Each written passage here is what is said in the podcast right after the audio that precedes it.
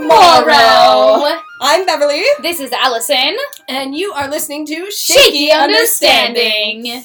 Today we are talking about A Midsummer Night's Dream. Yes, the only Shakespeare play I have performed. Yay! Yay! It's a very fun play, and more likely than not, you've probably seen it somewhere in your town. Why don't you tell me the plot of A Midsummer Night's Dream? Let's have Shakespeare abridged. All right. It opens with Hippolyta and Duke Theseus. Hippolyta is his new bride, and they're Ooh. they're about to get married, basically. And brought before them is this family, and Egeus is the father of Hermia, and he says, "Hey, I want Hermia to get married to Demetrius. I promised him to her, and I want her to get married to him."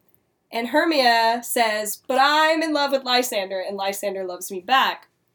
Now, in this country, it is law that she must listen to her father's choice. Mm. So Theseus, being merciful, says, Well, you can either marry the guy your father wants you to marry, or you can go be a nun instead of dying, you know, as one does. Right. So, after everyone leaves, Lysander and Hermia are real, real sad together. Um, and they decide to run away into the forest together to get married in secret. Ooh. Woo! Secret wedding. Hermia's best friend Helena comes in, and it's revealed that Helena is in love with Demetrius. And Demetrius used to have a thing with Helena, and like they, they had some sort of relationship, and now he's like, Ugh, I don't like Helena, I like Hermia for whatever What reason. So rude. So Helena is pining over him, and Hermia tells her the plan that Lysander and her are going to run into the forest and get married. And she says, I hope that Demetrius comes around and you end up together. And then Lysander and Hermia go away, and Helena goes, You know what I'm going to do? I'm to tell Demetrius that uh, Hermia is running away into the forest, and then he'll follow her, and then I'll follow him, and it'll be great, and I can woo him.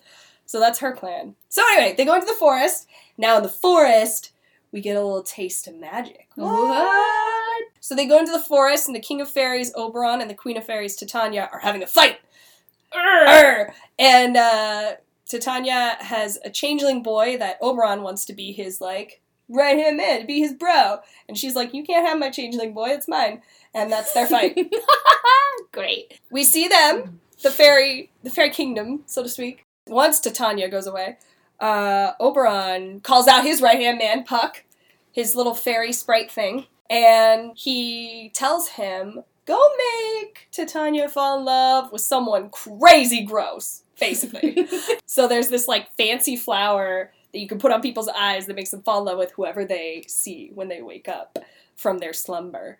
And then he witnesses Helena chasing after Demetrius and pining after him, and Demetrius being super rude to her and super mean. And he says, You know what? Also, while you're out, while you're out making people fall in love with each other, why don't you fix these Athen- this Athenian couple and make them fall in love with each other so Helena can finally have her love with Demetrius? So Puck goes out into the forest and finds what he thinks is the Athenian couple Oberon was talking about, but is actually Hermia and Lysander whoa. the true lovers. And so he puts the flower juice in Lysander's eyes, and then Helena comes upon the clearing where they're taking a nap.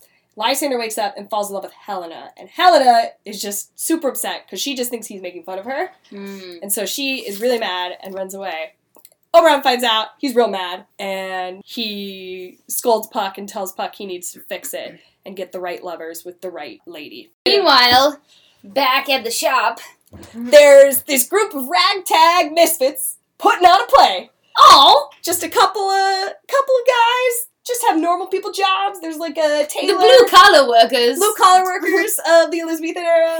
So these folks are all practicing a play to perform for the Duke's wedding. And one of them is a very overzealous actor who wants to be in front of everyone, and his name is Bottom. And he doesn't shut up, and he's he means well, but he's he's a little overbearing and very theater kitty. Maybe you know someone like that. Maybe you are someone like that. Why are you looking at me? Looking at Allison, looking at myself. It's like looking in a mirror. These ragtag mechanicals, they are now in the forest rehearsing, and that is when Puck sees them and decides that he is going to put the flower juice into Titania's eyes to make her fall in love with one of these weird mechanical dudes. Not robotic dudes, blue collar dudes. To make it even worse, he changes Bottom's head into the head of an ass, which just means a donkey, for those of you that don't know. And so Titania wakes up and falls in love with a literal and figurative ass. She's like, oh, he's the hottest thing I've ever seen. All the fairies are like, really? Okay, because you're queen. We'll follow your, your orders. Meanwhile, he goes to try and fix the lovers that he messed up with the Athenians, and he puts the flower love juice into Demetrius's eyes. And Demetrius wakes up and sees Helena, and now Demetrius and Lysander are both going after Helena. Hermia is real screwed. Hermia comes in and is saying, Lysander, you ditched me. Are you okay? And he's like, Get away from me, grossness! And basically tells her to go screw herself and that he's in love with Helena and she should just leave. Hermia is so sad and Helena. Super angry at Helena, also. Right. And Helena is super angry at Hermia because she thinks it's all about her.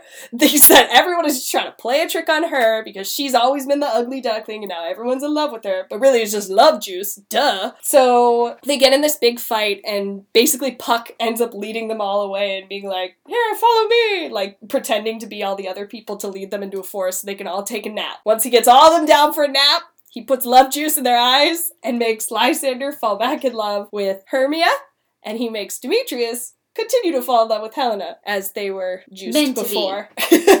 Meanwhile, Oberon thinks it's hilarious that Titania's in love with an ass man, half ass, half man, donkey head. When he sees how great it is, he basically just says, "All right, that's enough. You can you can take him away."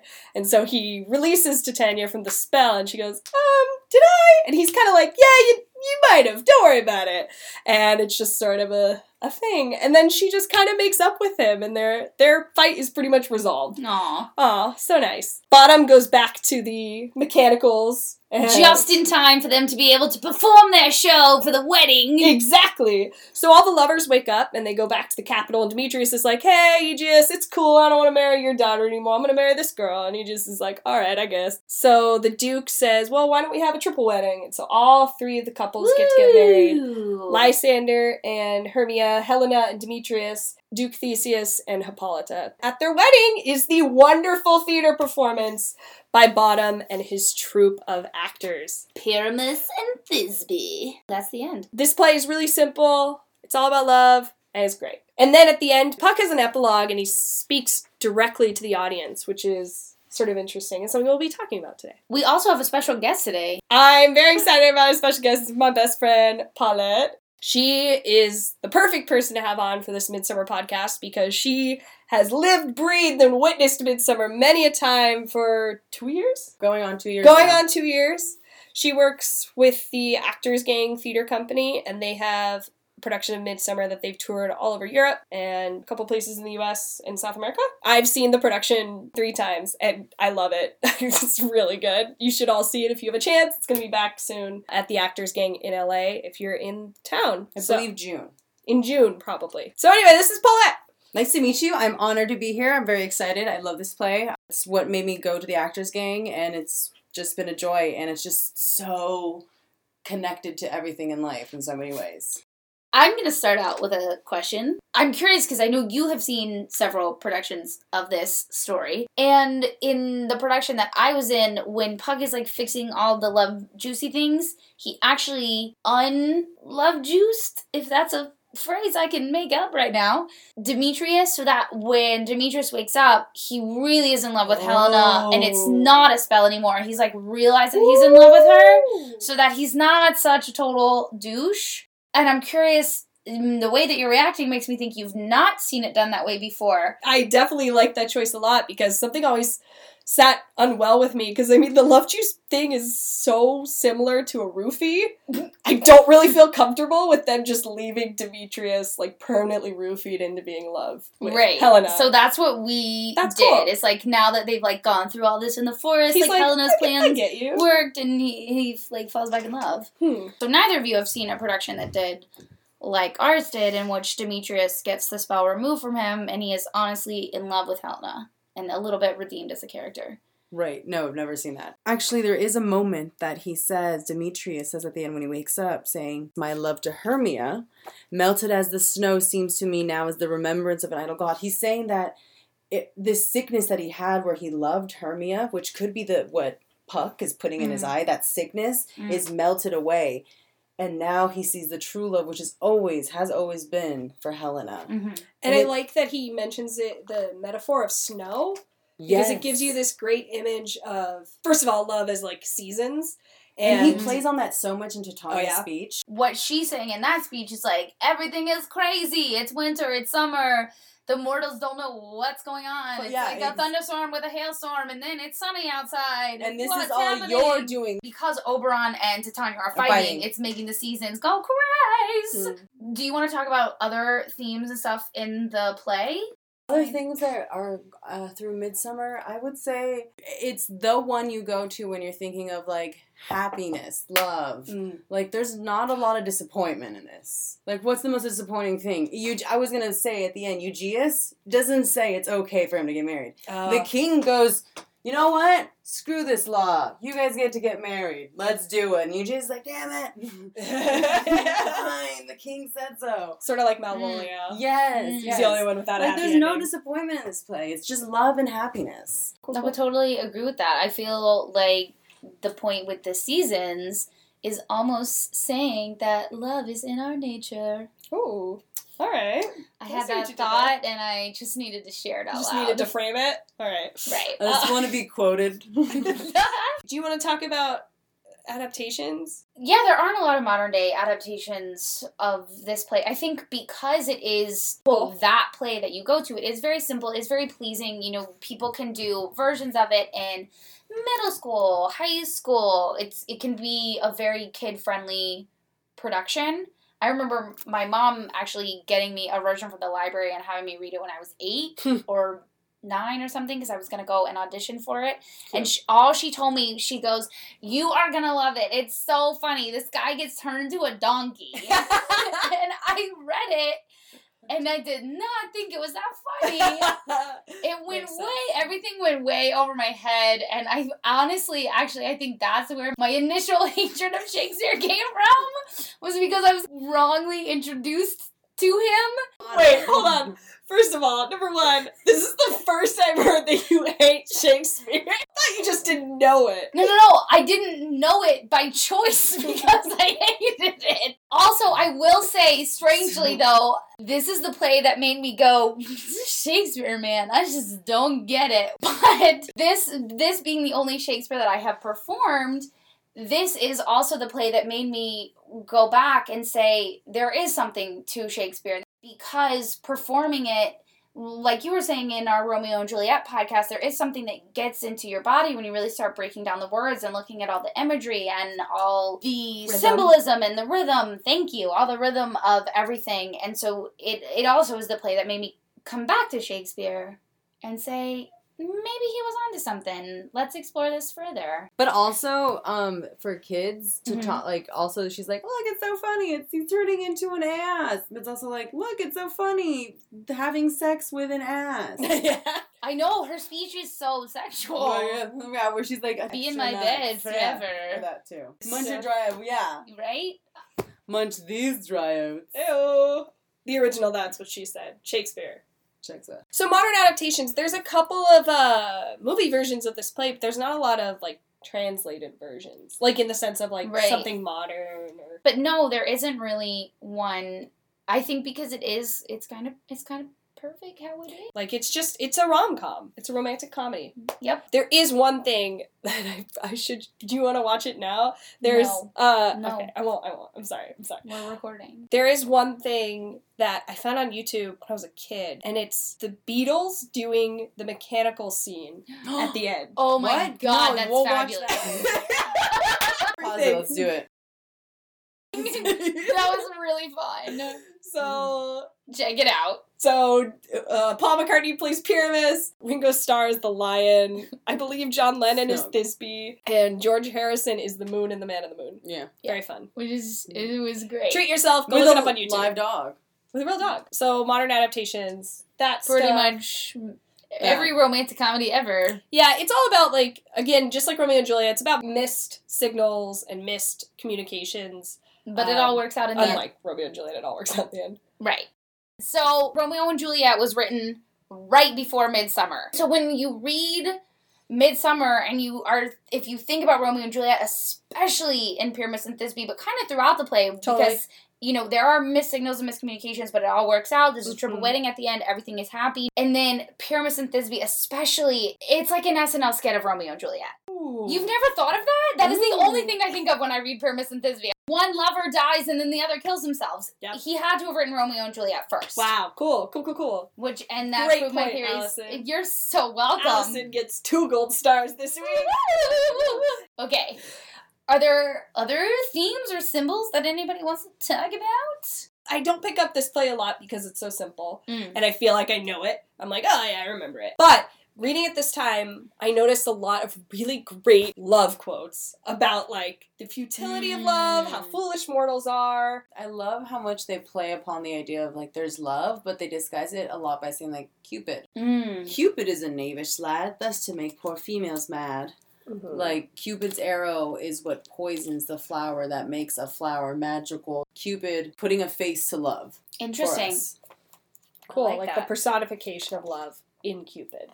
This isn't a love quote, but I love this too. Um, Lysander says this when he's talking to Helena after he's been charmed by the Mhm. flower. We're just talking about. So he's been made to be in love with Helena. I love this because it's talking about how when we're young, we fall in love with people that maybe aren't right for us or Mm. out of rashness. And when we're Mm. older, we fall in love with people who fit us better. He says, Things growing are not ripe until their season, so I, being young, till now ripe not to reason.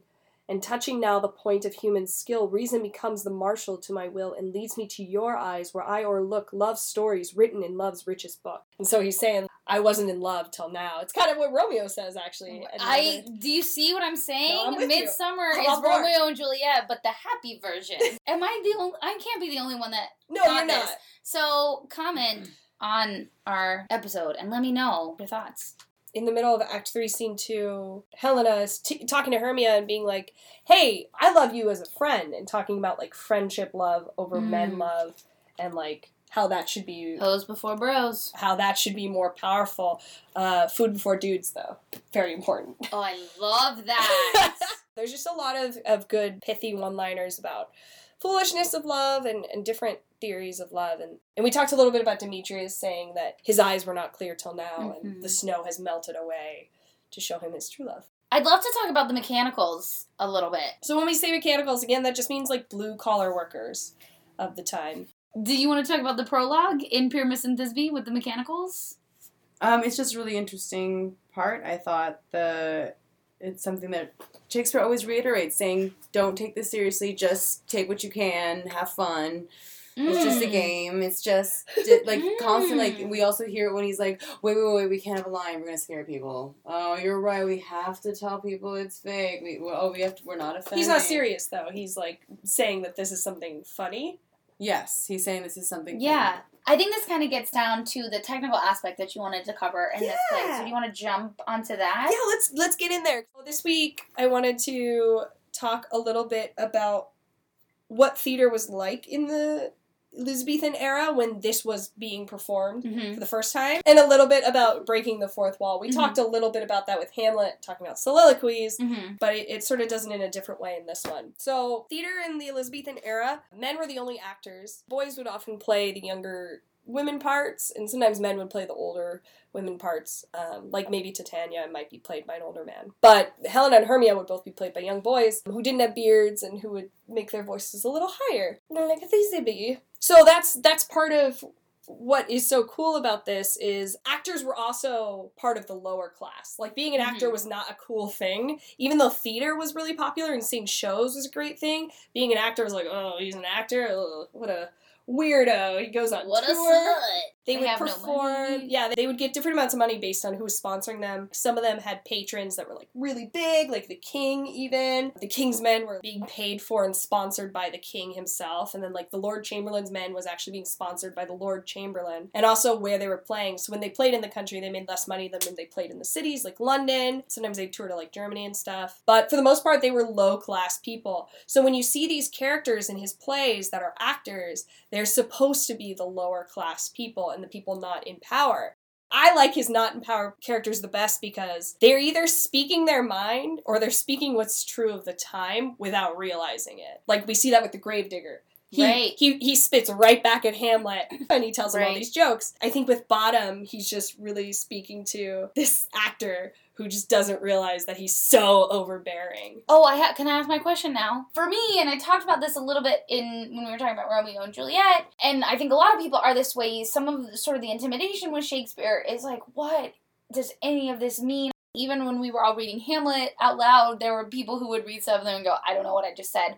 So my question is, in the times that Shakespeare was being performed, do you think his plays were easily understood? Like, is that how people were speaking? Is that how people were speaking in theater? Or is that Aaron Sorkin on crack? And people are like, I think I'm following you, but I had to think about what was just said. Yeah, no, I see what you're saying. I think he made up some of the words and some of the phrases that then became phrases in the English language. But I, I do think some of it was being used at the time. And a lot of the references that I think really trip people up and a lot of the imagery that really trips people up were common back then. So, like, we'll get into this eventually, but there's like a thing with cuckolds, which is Mm. when it basically means when a man is cheated on by his wife, he is Mm. cuckolded. And it's like a thing that a cuckold, where the symbol for a cuckold is horns on their head, like Mm. deer horns on their head, because everyone else can see it, but he can't. It's on top of his head. Mm. And that's like something everyone would have known at the time. But nowadays, Cool. you read about that and you're like, why are they talking about horns? That's so weird. Mm, Um, oh, So there's like references and things like that. Whether they spoke exactly like the, thou, thus, I think they did. I don't know officially. Well, what's really interesting is to go into all of that is like the and thou is actually the informal way to Okay. speak to someone. And the Quakers, that's why Quakers would always say thee and thou because that's informal and you and your was formal and then it all got switched. And mm. now we think thee and thou is like so formal, but it's not. interesting. So that's really interesting in that there's a lot of Cool. thee and thou in Shakespeare because again, a lot of people that I know that love Shakespeare talk about, you know, when Shakespeare is done right and when it's performed right, like you can't put it on a pedestal because it wasn't on a pedestal in Shakespeare's time. It was like the plays of the people, and so you that's a good point too. Is that he wrote to be popular, and so I Mhm. don't think he would have written in any other way than people could understand. He was making references people understood. cool. So another thing that we see in this play, we saw a little bit in Hamlet, breaking the fourth wall. So the fourth wall is the invisible wall between the stage and the audience that the audience is witnessing the play through. So characters speak directly to the audience a couple times in this play when they're they're talking to themselves. We see it a little bit, we saw that in Hamlet.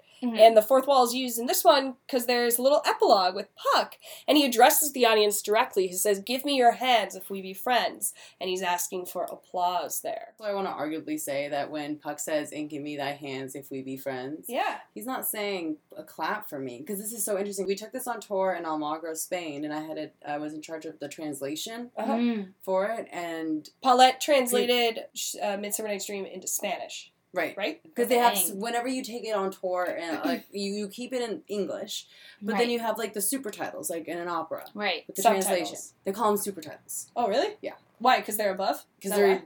Huge. And there was one night where the audience laughed at a moment where no one has ever, ever, ever laughed at. And so at the end, when Puck goes and give me thy hands if we be friends, because someone translated it into clap for us now, please. Like essentially, like we want. It's what you said. Like if you like this, give us a clap, which is so like begging for a Yeah. clap versus Tim and, and all of us were talking about it, we're like we think it's it's more just saying give me thy hands if we be friends join me this give me thy hands and let's let's go in this together. Let's hold hands together and like walk off and figure this out. Mm. because I don't want I don't want it to be I don't think it's like a cheesy like I want this uh, appreciation. It's more just saying like let's go on this together. If we learn anything from this if I teach you anything about love it's you have to do it together. Give me Mm. thy hands Honestly, I have a new theory. So, to add to my theory about Midsummer being written after Romeo and Juliet, also, do you think people went and saw Romeo and Juliet and were like, I'm so pissed, everyone died? And Shakespeare was like, oh crap, I better write a play where everyone lives. Hmm. And then I'm gonna add this little epilogue so that people will know not to take it so seriously because it's a play, guys. Like, the actors didn't really die. I don't know. I think he just likes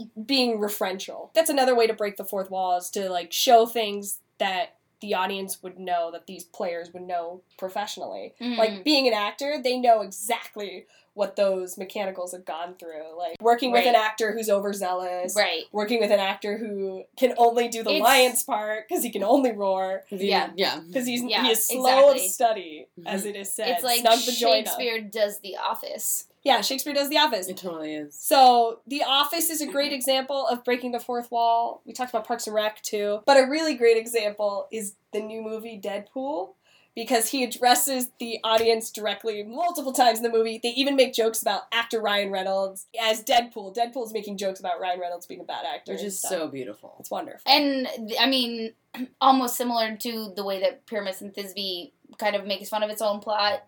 Deadpool also makes fun of its own plot. Yeah. Like, here, take this business card. It might further the plot. It's, it's a great movie. Go see it. we are not paid by the people of Deadpool. We just we just appreciate it. it. and that's what it means to break the fourth wall. Yeah, man. So now when somebody talks about, oh yeah, it's gonna be done modern family style or office style, you can say, oh, you mean they're gonna be breaking the fourth wall and look super smart at all your dinner parties. Mm-hmm. Cool. Should we read a scene? Yeah, this is um Act One, Scene Two. This is the first time when we get to meet our troupe of mechanicals. Woo woo. Um, and they have a fun little casting call. I'll be reading Quince. Peter Quince, I'll be reading Bottom the Weaver. and I'll be reading Flute, the Bellowman. Bellows Mendo. the bellows mender. Hmm. Is all our company here? You were best to call them generally man by man according to the script. Here is the scroll of every man's name which is thought fit through all Athens to play in our interlude before the Duke and the Duchess on his wedding day at night. First, good Peter Quince, say what the play treats on, then read the names of the actors so to grow to a point. Marry, our play is the most lamentable comedy and most cruel death of Pyramus and Thisbe. A very good piece of work, I assure you. And Mary, now, uh, good Peter Quince, call forth your actors by the scroll. Masters, spread yourself. Enter as I call you, Nick Bottom the Weaver. We're ready. Name what part I'm for and proceed. You, Nick Bottom, are set down for Pyramus. And what is Pyramus? A lover or a tyrant? A lover that kills himself most gallant for love. That will ask for some tears in the true performing of it. If I do it, let the audience look to their eyes. I will move storms. I will condole in some measure. To the rest, yet my chief humor is for a tyrant. I could play Hercules, rarely, or a part to tear a cat in to make it all spit.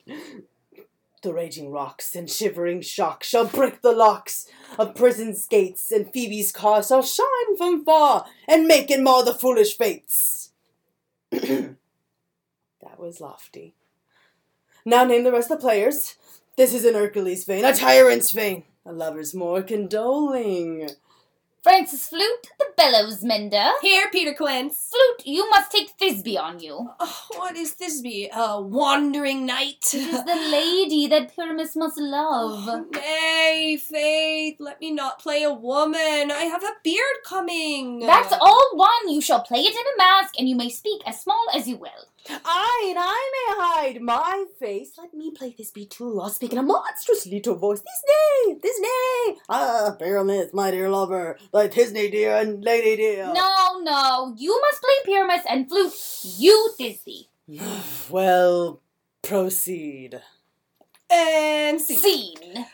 Thanks for listening, guys. Yeah, thank you for joining us, Paulette. Thank you guys. It was amazing. This has been Shaky Understanding with Allison. Beverlee. And Paulette. Deuces, peasants!